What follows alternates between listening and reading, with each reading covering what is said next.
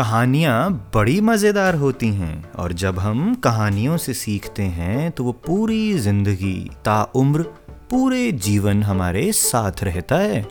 बचपन में जो कहानियाँ हम सुनते हैं, वो बड़े होने पर तो और ज़्यादा अच्छे से याद हो जाती हैं और कई बार तो उनका ज़िक्र ही हम औरों से करने लगते हैं।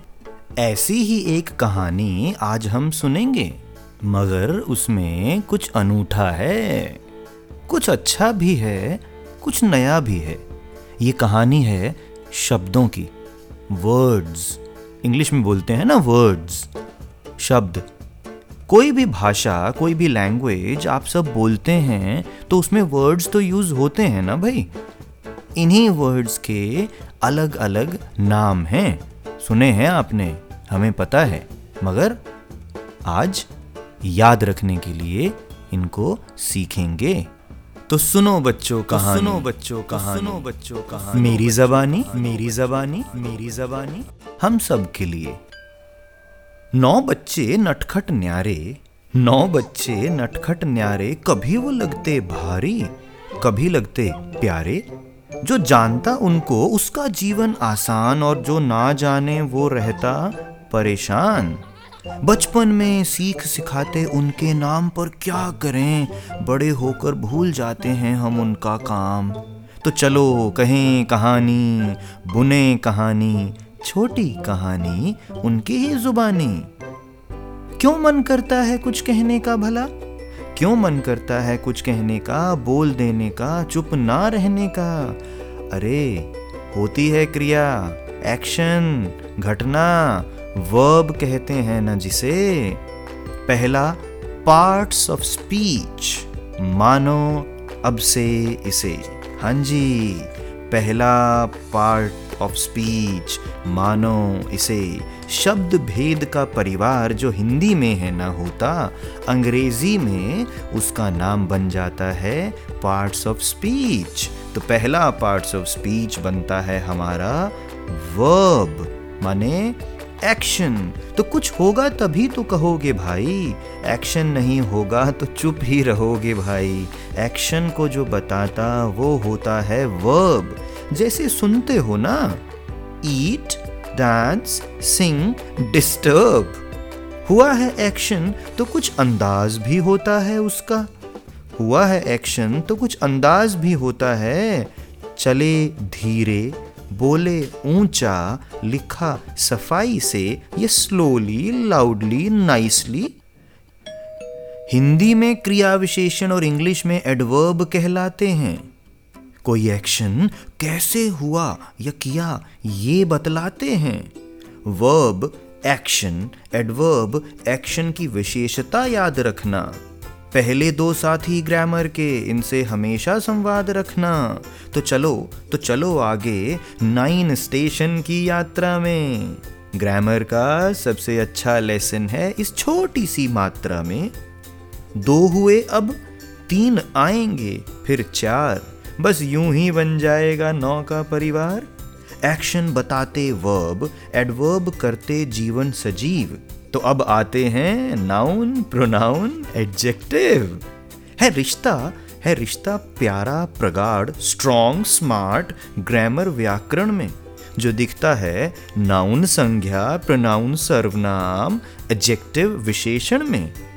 है रिश्ता प्यारा, प्रगाढ़ स्ट्रॉन्ग स्मार्ट ग्रामर व्याकरण में, जो दिखता नाउन संज्ञा प्रोनाउन सर्वनाम एडजेक्टिव विशेषण में।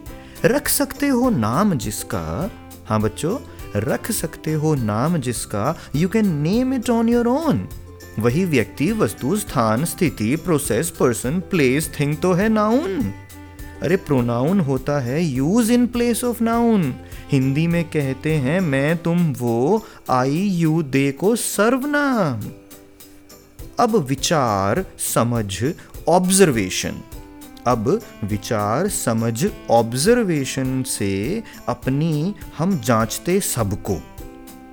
खास हो जो उसमें विशेष को दिखाते एडजेक्टिव विशेषण से।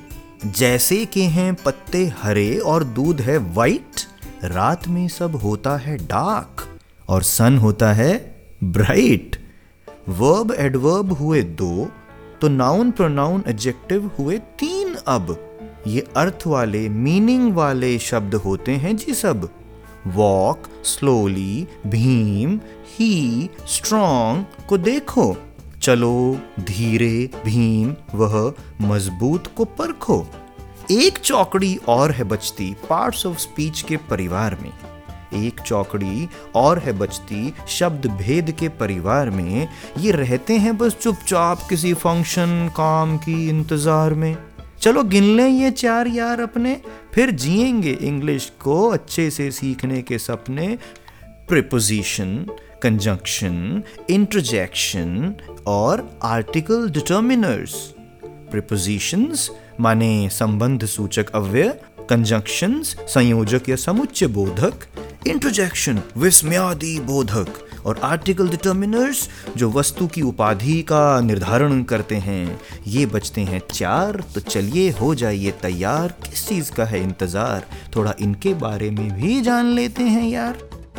क्रिया है होती दो तरह की ट्रांजिटिव इनट्रांजिटिव वर्ब है होती सकर्मक, अकर्मक। तो जब होती है क्रिया अकर्मक तो जोड़ते हैं प्रिपोजिशन से हम ऑब्जेक्ट को। ऑब्जेक्ट जो होता है ना उसको हिंदी के वाक्यों में कर्म कहा जाता है और एक कर्ता होता है जिसको आप सब्जेक्ट भी कहते हैं। तो मैं कहूँ ये कि मैं कुर्सी पर बैठा हूँ। अरे भाई, अगर मैं कुर्सी पर नहीं बैठूँ तो क्या कुर्सी मेज बन जाएगी? आप कहेंगे नहीं। इसका मतलब जो मेरा कर्म है, जो मेरा ऑब्जेक्ट है कुर्सी, उस तरफ़ मेरा एक्शन जो है, जो मेरी बैठने की क्रिया है, वो है अकर्मक इंट्रांजिटिव कोई असर नहीं पड़ेगा इस एक्शन का ऑब्जेक्ट पर तो यह एक्शन इंट्रांजिटिव कहलाएगा। इंट्रांजिटिव एक्शंस के साथ प्रिपोजिशन को हम लगाएँगे तो हमारा जवाब ठीक जाएगा। जैसे we write on the board we write on the paper we write a letter अब लेटर तो नहीं लिखा जाएगा आपके लिखे बिना तो यह ट्रांजिटिव एक्शन है। राइटिंग में कोई प्रीपोजिशन यूज़ नहीं होगी, परंतु यह संबंध सूचक अव्यय वहाँ प्रयोग होगा जहाँ पर एक्शन इंट्रांजिटिव अर्थात अकर्मक होगा। तो चलिए आगे बढ़ते हैं कंजंक्शन की ओर। जंक्शन सुने हैं आपने? ट्रेन के जंक्शन छुक छुक करती गाड़ी आती है, आप उतरते हैं, दूसरी गाड़ी में बैठ जाते हैं। तो जहाँ जुड़ती हैं ट्रेन्स हाँ जी, लगाइए अपने ब्रेन्स। जहाँ जुड़ती हैं ट्रेन्स, उनको कहते हैं जंक्शंस और जो वर्ड्स, जो शब्द जोड़ते हैं, शब्दों को, वाक्यों को, फ्रेजेस को, क्लॉजेस को, उनको कहते हैं कंजंक्शंस अर्थात समुच्चय बना देना, संयोजन कर देना। जैसे कि वन टू एंड थ्री जैसे कि he went there before I could go जैसे कि आई और यू विल लर्न मैं या आप, मैं और वो. तो जो ये और या या हैं, इन्हें हम कंजंक्शंस कहते हैं, क्योंकि ये जोड़ देते हैं शब्दों को. अब आती है बात इंटरजेक्शन की। ये तो सुना है बहुत बार। है ना तैयार कहानी में थोड़ा सा विस्मय लाने के लिए? कुछ बने बनाए शब्दों को बोलते हैं इंटरजेक्शंस क्योंकि जब ये आ जाते हैं तो कर देते हैं कुछ बने बनाए प्रोजेक्शंस ब्रेवो! हुर्रे! वाह! गज़ब की बात कहने के लिए कुछ शब्द होते हैं प्रयोग। इनका होता है बड़ा सटीक उपयोग। इन्हें कहते हैं इंटरजेक्शंस इंटरजेक्शंस आठवां पार्ट्स ऑफ़ स्पीच का मेंबर और इसके बाद आइए चलते हैं। पहले पूछते हैं आपसे एक सवाल। मत करिएगा इस पे बवाल। ताजमहल एक है क्या? या दो हैं? आप कहेंगे वो तो एक ही है। है अगर कोई चीज़ यूनिक आर्टिकल व्यंजन, वस्तु, यदि है वो यूनिक उसके जैसा नहीं है कोई पक्का तो आप कह देते हैं उसको डिटर्मिनर्स के साथ डेफिनेट अर्थात द लगाते हैं इंग्लिश में। और यदि वह वस्तु उस समय आपके ज्ञान में और सामने एक है, परंतु उसके जैसा और भी होता है। तो बताइए ना, आप क्या लगाते हैं? ए या एन ए एप्पल होगा कि एन एप्पल होगा? बोल के देखें तो ज़बान लड़खड़ा जाती है। हमें लगता है कि एन एप्पल थोड़ा ठीक लगता है। एन एप्पल अ कार परंतु यदि मैं ये कहूँ कि द एप्पल और दी एप्पल याद रखिएगा, जब स्वर की ध्वनि आती है तो होता है दी एप्पल। नहीं तो मैं कहता, द कार। क एक व्यंजन है, इसलिए इसके आगे जो टी एच ई है, उसे द बोला जाएगा, और एप्पल में स्वर की ध्वनि से शुरू होता है, उसे बोला जाएगा दी। ये तो आर्टिकल डिटर्मिनर्स है ना? The determination of articles their status उनकी उपाधि या वो यूनिक हैं या वो केवल मात्र सिंगुलर हैं उस समय। बस यही तो करते हैं हम। तो चलिए एक बार फिर से दोहरा लेते हैं इस नवग्रह के परिवार को। याद रखिएगा वर्ब है पहला एडवर्ब है दूसरा। नाउन प्रोनाउन और उसके साथ ही है एडजेक्टिव ये हैं तीनों। दो जमा में तीन बनते हैं पाँच और उसके बाद चलते हैं चार और फंक्शनल पार्ट्स ऑफ़ स्पीच को जोड़कर, जिन्हें हम जानते हैं प्रिपोजिशंस कंजंक्शंस इंटरजेक्शंस और आर्टिकल डिटर्मिनर्स के रूप में। हिंदी में ज़रा ये नौवा जो है गायब सा रहता है, जैसे नौवें ग्रह की तरह। तो हिंदी में क्या बनते हैं भला? क्रिया क्रिया विशेषण, उसके साथ ही है संज्ञा, सर्वनाम, विशेषण, संबंध सूचक अव्यय। समुच्चय बोधक संयोजक, विस्मयादि बोधक। ये होते हैं हिंदी में, ये कहानी जो हमने सुनी, ये पार्ट्स ऑफ़ स्पीच की कहानी है।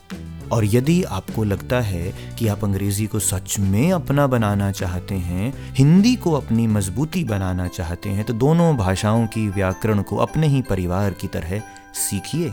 भूलिए मत कभी। अगर भूलेंगे तो ध्यान रखिएगा कि छोटा भीम नाराज़ भी हो सकता है आपसे। या फिर शक्तिमान भी आ सकता है आपको कहने के लिए? छोटी छोटी मगर मोटी बातें? याद रहेगी ना कहानी? इन नौ नटखटों की?